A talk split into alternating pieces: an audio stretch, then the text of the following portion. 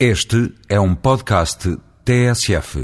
As ordens têm uma vantagem, é serem democráticas, pois são dirigidas por pares eleitos entre pares.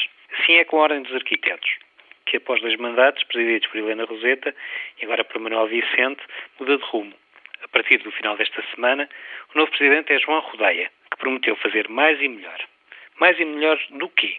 Nos últimos seis anos, a Ordem dos Arquitetos tentou aproximar a arquitetura dos cidadãos. Por exemplo, foi criada a figura do provedor da arquitetura, que abriu portas para uma nova relação dos portugueses com o seu exercício, dando resposta a reclamações, esclarecendo dúvidas ou estabelecendo contactos.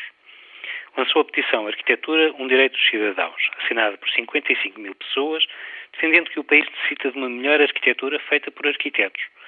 E 35 mil subscreveram a primeira iniciativa legislativa de cidadãos a ser votada na Assembleia da República, propondo o exercício da arquitetura por arquitetos defendeu as condições de exercício profissional na administração pública e por conta própria, no âmbito do debate legislativo, e deu a conhecer a realidade profissional destes arquitetos.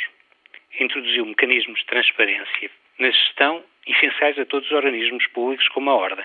Promoveu e organizou um inventário da arquitetura do século XX que deu a conhecer ao país 6 mil obras desconhecidas ou desvalorizadas, a maior parte delas. Divulgou a arquitetura contemporânea dos últimos anos em cidades como Lisboa, Porto, Vila do Conde, Sines, Ponta Delgada, Vila Real, Guarda e muitas outras. Participou e promoveu o debate à habitação junto a organizações não governamentais, mas também junto ao Presidente da República e dos municípios.